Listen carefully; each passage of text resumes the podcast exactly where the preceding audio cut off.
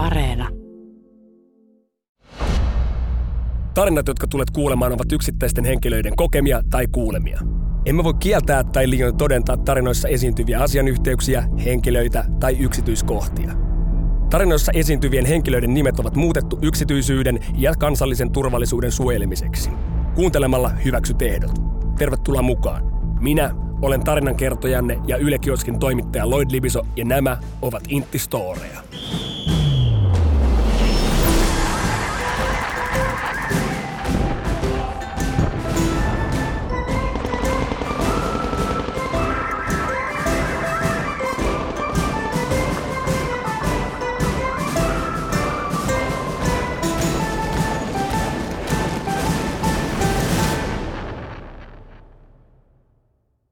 Sain alikersanttina komennuksen mennä pitämään oppituntia urheilukoululle. Tähän aikaan urheilukoululla oli mielenkiintoinen maine, sillä osa maamme kirkkaimman kärjen urheilijoista saattoivat selvitä palveluksesta vain muutamalla kasarmiyöllä ja ruokailuilla. No kuitenkin. Matkasin yksikköä kohti ja kertasin vielä mielessäni tulevan harjoituksen rakennetta. Tapaan urheilukoulun vääpelin, joka ilmoittaa yksikön olevan enemmän kuin valmis ja perustaistelututkinnon suorittanut, joten antaa palaa vaan. Vääpeli käskyttää porukan ulos ja kappas. Rivissä on useampi jopa minulle tuttu urheilijakasvo. Ei siis, että tuntisin kavereita henkilökohtaisesti, vaan ovat niin sanotusti tuttuja TVstä.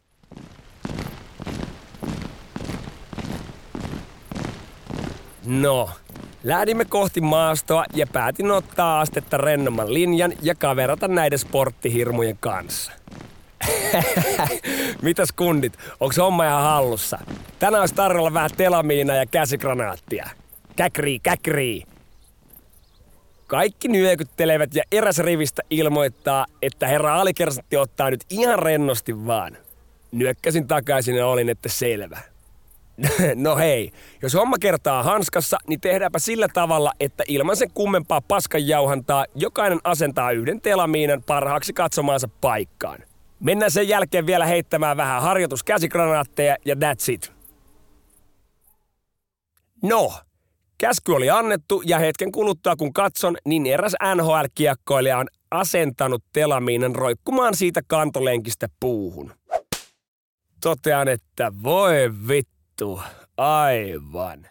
Kaveri teki kuten käskin ja laittoi miinan parhaaksi katsomaansa paikkaan, mutta jäi kyllä mietityttämään, että miten se telamiina sieltä kuusen oksalta voisi päätyä maahan ja vihollisen panssarivaunun telan alle. Onne seppiä.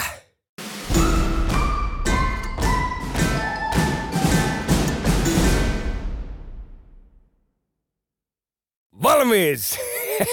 siis missä se Miina? Ah, tuolla, joo.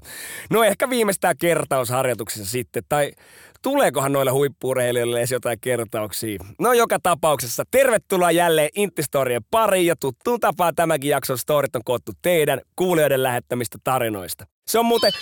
Oh, sanomalaite rakkaani. Mitä meille pukkaa ääniviestiä? Ei muuta kuin tosta. Ei, tosta. Ei ku tosta.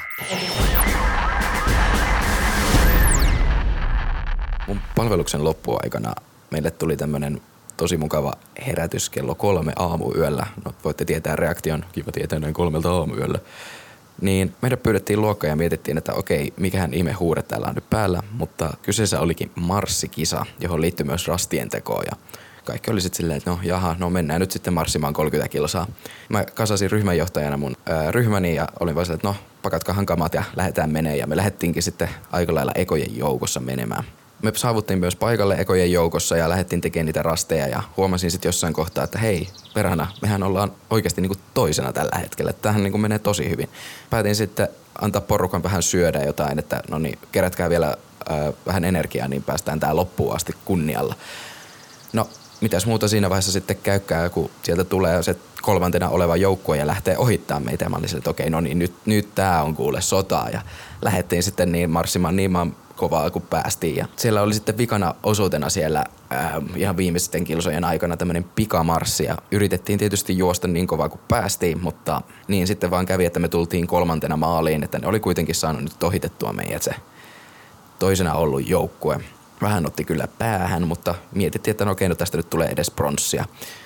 Ja no, vielä mitä, totta kai sitten se neljäntenä ollut joukkue sai vielä paremmat pisteet niistä rasteista kuin me, joten meistä tuli sitten niitä nelosia. Niin se vaan nyt menee, että kaikki nallekarkit ei mene aina tasan ja sainpahan nyt edes kahvilipukkeen.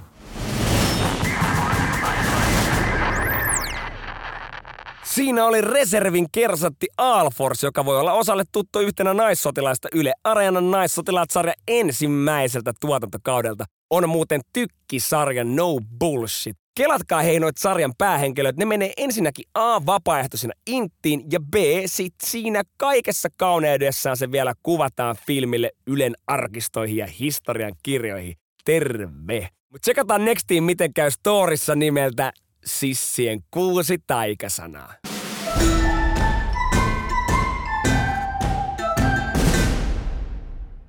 Suoritin palvelukseni kovamaineisessa Niinisalon varuskunnan kävelykomppaniassa eli tiedustelukomppaniassa. Oli kevät-talvi, vietettiin Aukki ykkösen viimeisiä viikkoja ja ohjelmassa oli johtamisharjoitus. Meidät jaettiin 16 henkilön ryhmiin ja annettiin tehtävä.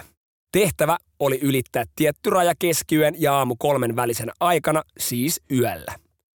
Ensimmäistä kertaa meille oli annettu Eemeli-ajoneuvot käyttöön ja olimme niistä todella innoissamme.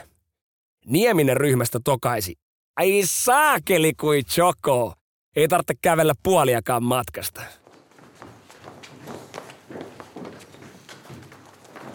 Aloimme pakkailemaan rinkkoja ja jakamaan ryhmäkohtaista kalustoa porukalle. Suunnittelimme ajoreitin siten, että meidät tiputettaisiin vain noin kilometrin päähän kyseisestä rajasta, joten lähtöön ei ollut mitään kiirettä. Mutta kello oli noin 15.00, kun päivystäjän kuulutus tuli. Alipser koulu, ulos siirtymiseen aikaa 10 minuuttia. Varustus, täysi taisteluvarustus. Katsoimme tuvassa toisiamme silmiin. Ei helvetti, nytkö jo? Samaan aikaan yksikön runtuisin kokelaamme ryntäsi tuvan novelle ja karjaisi. Kuulitte mitä sanottiin? Vauhtia!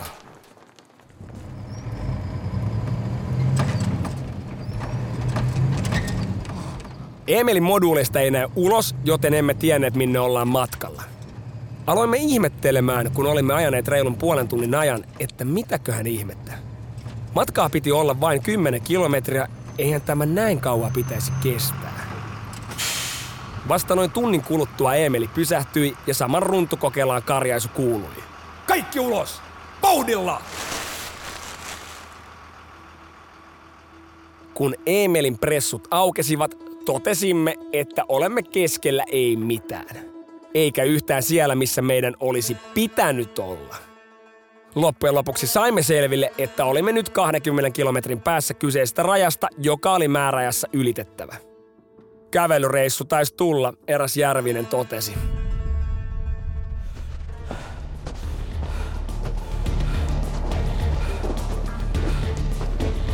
Tiedustelijathan ei tietenkään käytä teitä ja metsässä lunta oli talven jäljiltä vielä polveen asti. Ja lunta tuli koko ajan lisää. Yli 30 kilon rinkat selässä, siinä hangessa rämpiminen oli kerrassaan helvetin raskasta ja suksiakaan ei ollut. Useamman tunnin marssimisen jälkeen pidimme pidemmän ruokatauon. Kun olimme juuri saaneet keitetyn veden sissimuona pusseihin, lisäsi kouluttaja kierroksia. Tulosuunnasta kuuluu jääniä. Lienevätkö keltaisen valtion vieraita? Ei auttanut kun laittaa kamat helvetillistä kyytiä kasaan, sissimuona taskuun ja ottaa irti.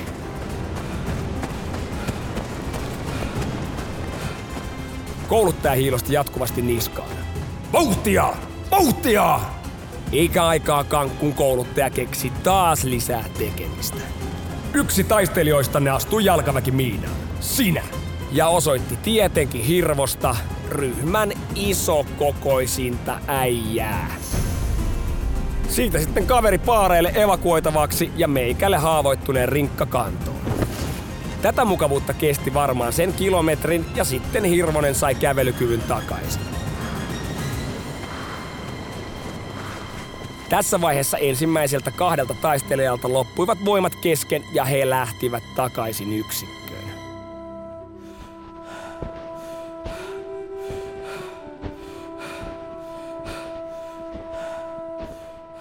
Oli kulunut 10 tuntia tehtävälle lähdöstä ja kun viimein saavutimme ylitettävän rajan, oli kello yksi yöllä.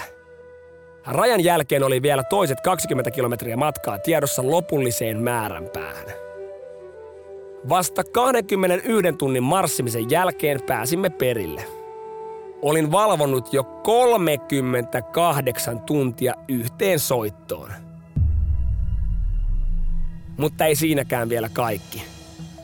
Neljän tunnin yöunien jälkeen oli partioni aika lähteä tiedustelutehtävälle.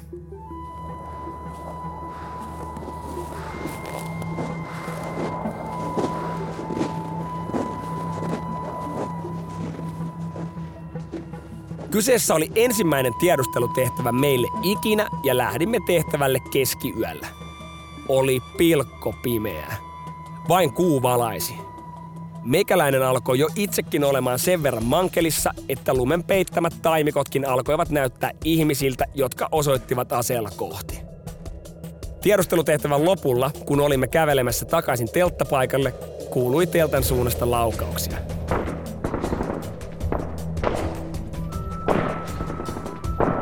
Tajusimme, ei hitto, nyt ne ottaa irti.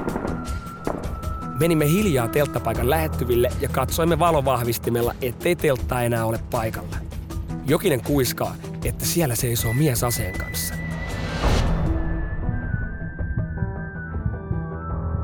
Olimme sopineet paikan, jossa kohtaamme, jos paska osuu tuulettimeen, joten ei auttanut muuta kuin lähteä suunnistamaan sinne.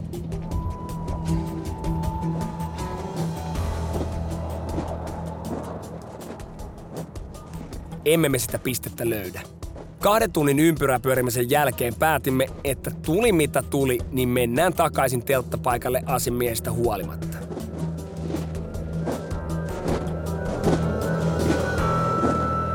Telttapaikalla odottanut henkilö olikin kouluttaja, joka tokaisi. Vähän mietinkin, oletteko te eksyneet, kun jo kaksi tuntia sitten teidän olisi pitänyt tulla. Minä tulin tänne teitä odottelemaan, loppuryhmä odottaa tuossa 500 metrin päässä.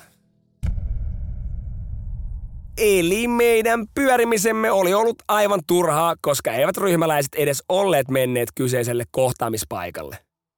Lopulta alkoi marssi takaisin yksikköön. Kouluttaja lupasi ensin, että käytössä olisi ajoneuvoja, mutta kun pääsimme noutopaikalle 10 kilometrin päähän yksiköstä, hän naurahti Jääkärit käyttävät ajoneuvoja, me tiedustelijat kävellään. Teillä on nyt kaksi tuntia ja kymmenen minuuttia aikaa olla takaisin yksikössä ja sen jälkeen tehtävä loppuu. Tässä vaiheessa jengiä alkoi tippua. Vain kahdeksan ryhmäläistä pystyy jatkamaan loppurutistukseen. Sillä matkalla tarvittiin sisua, autettiin kaveria ja luotiin yhteishenkeä. Loppujen lopuksi pääsimme yksikköön ajassa tunti 50 minuuttia, eli juuri alle vaaditun rajan. Kilometrejä koko harjoituksissa tuli 80 kolmeen päivään ja kahteen yöhön. En ole eläessäni ollut niin rikki ja väsynyt kuin tämän suorituksen jälkeen. Mutta yksikköön palatessa menimme pimeään kellarikerrokseen ja siellä meille luettiin kuusi taikasanaa, jotka vain sissit tietävät.